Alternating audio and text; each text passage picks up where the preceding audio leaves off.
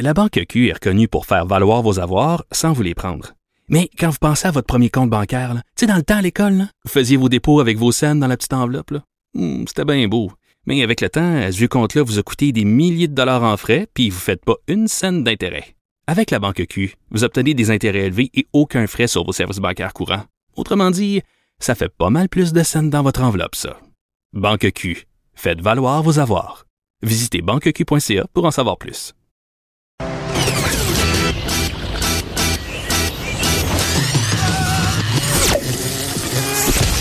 Pour elle, il n'y a jamais de mauvaise question. De 13 à 15, Les effrontés. avec Geneviève Peterson.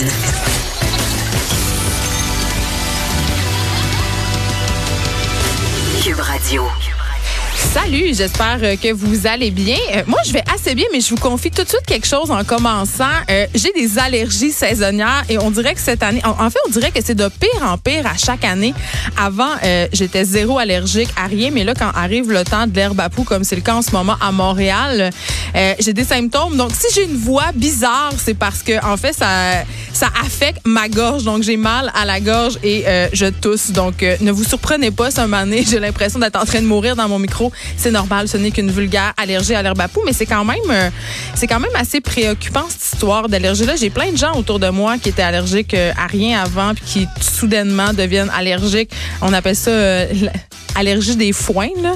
Euh, mais quand même, euh, on dirait qu'année après année, ça empire. Euh, je sais pas si c'est parce que plus d'herbe à poux à Montréal, euh, mais en tout cas, je, c'est vraiment pas le fun.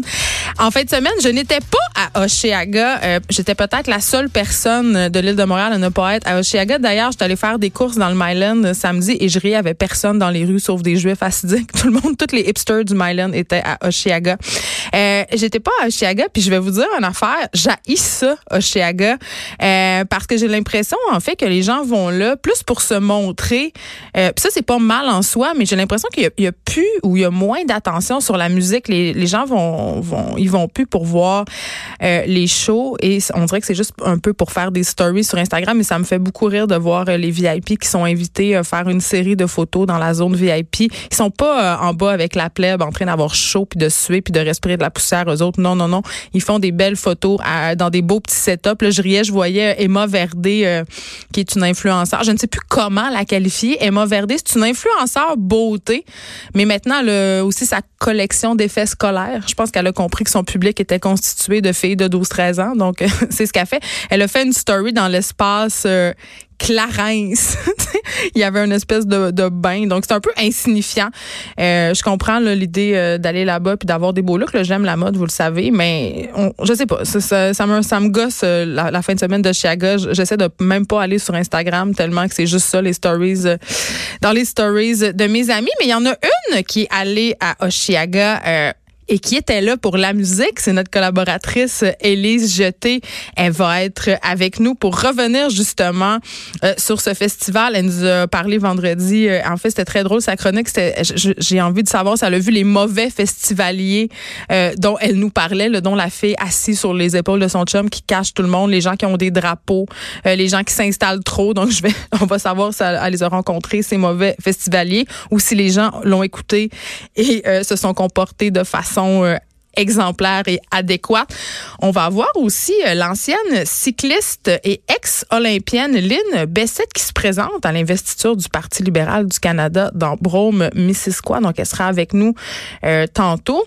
La semaine dernière, Marie-Pierre Morin a fait la manchette pour plusieurs raisons, hein, pour ses cheveux, mais aussi parce qu'elle a déclaré ne pas être certaine de vouloir d'enfants. En fait, dans l'article du L Québec, elle fait, euh, la couverture, euh, magnifique couverture, très belle. Je suis pro ses cheveux courts, j'arrête pas de le répéter. Euh, notre, notre collaboratrice Pamela Dumont va nous parler de natalisme. Donc, on va se demander pourquoi les gens décident de ne pas avoir d'enfants et surtout aussi pourquoi c'est tabou de le dire? Pourquoi on a fait une nouvelle avec le fait que Marie-Pierre Morin euh, faisait cette sortie-là à propos justement euh, des enfants? Et évidemment, impossible de ne pas parler des deux fusillades qui ont eu lieu ce week-end aux États-Unis. Euh, on rappelle le, bilan euh, des morts à El Paso. 21 personnes ont perdu la vie. En Ohio, on est rendu à 9 morts, donc c'est 30 morts. Et le bilan va peut-être encore malheureusement augmenter parce que euh, dans le cas de l'Ohio notamment, il y a 26 ou 27 blessés. Donald Trump a blâmé les jeux vidéo violents aujourd'hui durant sa conférence de presse. pas juste pour la fusillade, les fusillades de El Paso et de l'Ohio, pour expliquer l'ensemble des fusillades qui ont causé, euh, comme beaucoup de morts aux États-Unis. On va avoir Normand Lester qui va nous faire une analyse de ce discours-là. On va avoir Julie Lesage aussi, qui est une Québécoise qui habite à Houston, au Texas, et qui possède elle-même une arme à feu euh, pour se défendre. Mais euh, je veux juste revenir un peu avant sur les événements euh, du week-end. Vous savez, c'est la 251e fusillade de masse à survenir aux États-Unis cette année. Euh, ça, ça veut dire qu'il y a eu plus de fusillades que de jours écoulés en 2019. Il y a seulement 216 jours d'écoulés. en 2019 et 251 fusillades. Ça a absolument, euh, ça a aucun sens. Et à El Paso, c'est une ville euh, quand même frontalière. 85% de la communauté est d'origine hispanique. Le tireur, un homme blanc de 21 ans que je refuse de nommer, a fait 1000 kilomètres de route pour venir tuer des gens majoritairement, ben en fait des, des Mexicains à grande heure d'affluence parce que les gens étaient là pour acheter des fournitures scolaires pour leurs enfants.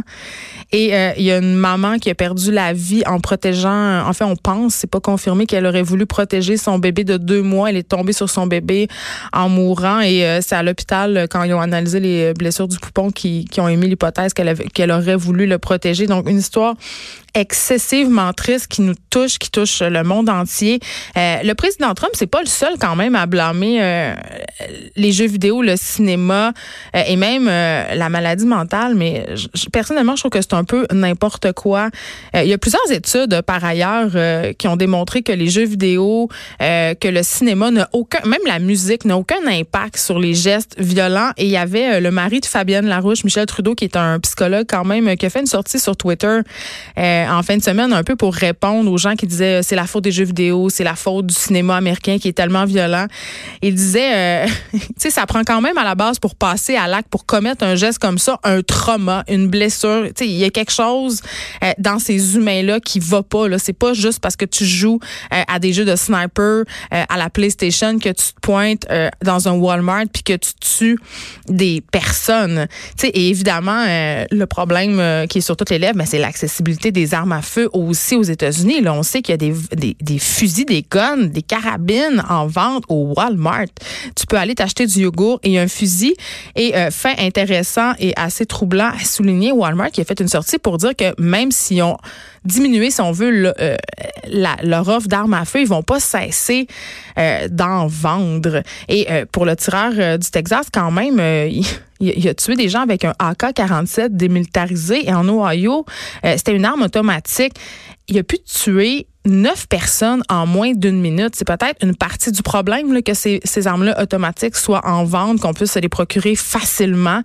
Euh, puis évidemment, mais il y a toute la question euh, du racisme. Euh, bon, le, tireur du Texas, un homme blanc, on le soupçonne d'être l'auteur d'un manifeste anti-immigrant euh, qui a été publié sur un forum de discussion d'extrême droite, puis qui dénonce l'invasion du Texas par les Mexicains. on en a parlé beaucoup aux effrontés cet hiver, des jeunes hommes blancs qui se radicalisaient sur Internet, qui trouvent euh, dans des forums de discussion euh, un terreau fertile pour leurs idées racistes, parfois même sexistes. Euh, ça nous rappelle le cas évidemment ici d'Alexandre Bissonnette. mais c'est quand même un, problème sur lequel les États-Unis et même le monde entier devront se pencher assez rapidement parce que le nombre de fusillades aux États-Unis, ça, je veux dire, ça arrête plus là. C'est absolument incroyable. Donc voilà, on va on va parler de ça. C'est impossible de pas en parler aujourd'hui. il y a un truc euh, qui est passé sur mon sur mon fil d'actualité en fin de semaine euh, sur Facebook qui me fait un peu sourire, mais qui m'a un peu inquiété. C'est un peu une histoire, c'est un peu le, le cas Eric et Lola, mais d'un point de vue fiscal, OK? Donc, c'est un avocat montréalais qui est justement euh, très, très connu pour sa pratique du droit fiscal qui veut faire, euh, qui est en cours en ce moment pour faire reconnaître, euh, pour se faire rembourser par l'impôt une partie des frais qu'il a encourus pour le mariage de sa fille. Ok, on sait que quand on a, quand on a une entreprise, on peut déduire certains frais, notamment des frais de représentation, euh, on, des dépenses promotionnelles. on considère que c'est du développement des affaires. Ben c'est ce qu'il invoque cet avocat-là, Monsieur Maître Robert Rage. quand même 169 000 dollars de dépenses pour le mariage de sa fille Jacqueline. Et il avait euh, sur 218 invités, il y en avait 97 qui étaient présents selon lui pour affaires. C'est-à-dire que les invités au mariage de sa fille lui auraient permis euh, de solidifier euh, ses liens d'affaires avec eux. Donc c'était des collègues, des confrères, des connaissances professionnelles, même des partenaires d'affaires. donc lui, c'est ça qu'il essaie de plaider il a été débouté euh, par Revenu Québec en 2012, mais il se réessaye encore. Il essaie de faire annuler la décision de Revenu Québec, euh, le refus, en fait, euh, d'obtempérer de Revenu Québec de lui rembourser ces dépenses-là. Et il conteste, en fait, l'interprétation de Revenu Québec sur la déductibilité des dépenses. Mais il y a trois affaires là-dedans un, euh, même s'il gagnait, Revenu Québec peut contester que c'est pour fin d'affaires parce que le but premier de cet événement-là, ce ne sont pas évidemment, ce n'est pas évidemment les affaires, c'est un mariage. Ensuite, un truc quand on veut se faire rembourser des choses à Revenu Québec, c'est que la dépense doit être raisonnable. Donc là, on, on sait, c'est 169 000 de départ, de dépenses. Euh, on peut invoquer le fait que ces dépenses-là, ils sont, ils sont exagérés, qu'on aurait pu euh, faire un mariage pour moins cher. Donc, Revenu Québec pourrait invoquer et l'invoque d'ailleurs dans son refus la raisonnabilité de la dépense. Aussi, quelque chose qui est un peu une, ben, une question en fait. Ça serait quoi le traitement fiscal des cadeaux de la mariée de son mari? les cadeaux en cash deviendraient-ils imposables? si le, mariage est, une occasion d'affaires, je veux dire, on peut, tant qu'à ça, euh, déduire, je veux dire, imposer les cadeaux. Et je me demande, euh, en terminant, en tant qu'affaire, euh, si les frais de divorce peuvent être considérés comme une conséquence des affaires dont être déductibles. Mais quand même, si on avait accepté ça et si Revenu Québec avait été de l'avant, euh, puis là, peut-être, bon, ils sont en cours en ce moment, je pense qu'ils vont le refuser, puis même s'ils l'acceptaient, on pourrait encore, ils pourraient encore invoquer plein de raisons pour refuser. Mais si jamais ça passait, ça ouvrirait la porte à un paquet de dépenses qui sont pas présentement déductibles, puis on sait que beaucoup de travailleurs autonomes et d'entrepreneurs, euh, des gens qui ont des compagnies aussi veulent euh, déduire le plus possible, évidemment, pour payer le moins d'impôts possible. Donc, c'est vraiment un peu comme le, euh, vraiment, vraiment le combat d'Éric et Lola de la fiscalité en ce moment. moi, je vais continuer à suivre ça parce que je trouve ça un peu drôle et j'ai vraiment envie de dire, tu sais, un gars s'essaye. Puis je pense que ce que cet avocat fiscaliste-là fait, ben c'est ça. Il s'essaye. En même temps, c'est un beau pied de nez. C'est comme un défi. C'est un défi pour lui. Mais évidemment, c'est un peu révoltant parce que s'il gagnait, ça veut dire que ça serait nous, en fait, les contribuables qui payerions euh, pour le vacan, le mariage, pardon, de, de sa fille Jacqueline. Donc, euh, non, je suis pas nécessairement d'accord avec ça. J'ai pas envie de payer pour euh, la madame Jacqueline qui a l'air, by the way, d'être une personne assez privilégiée dans la vie.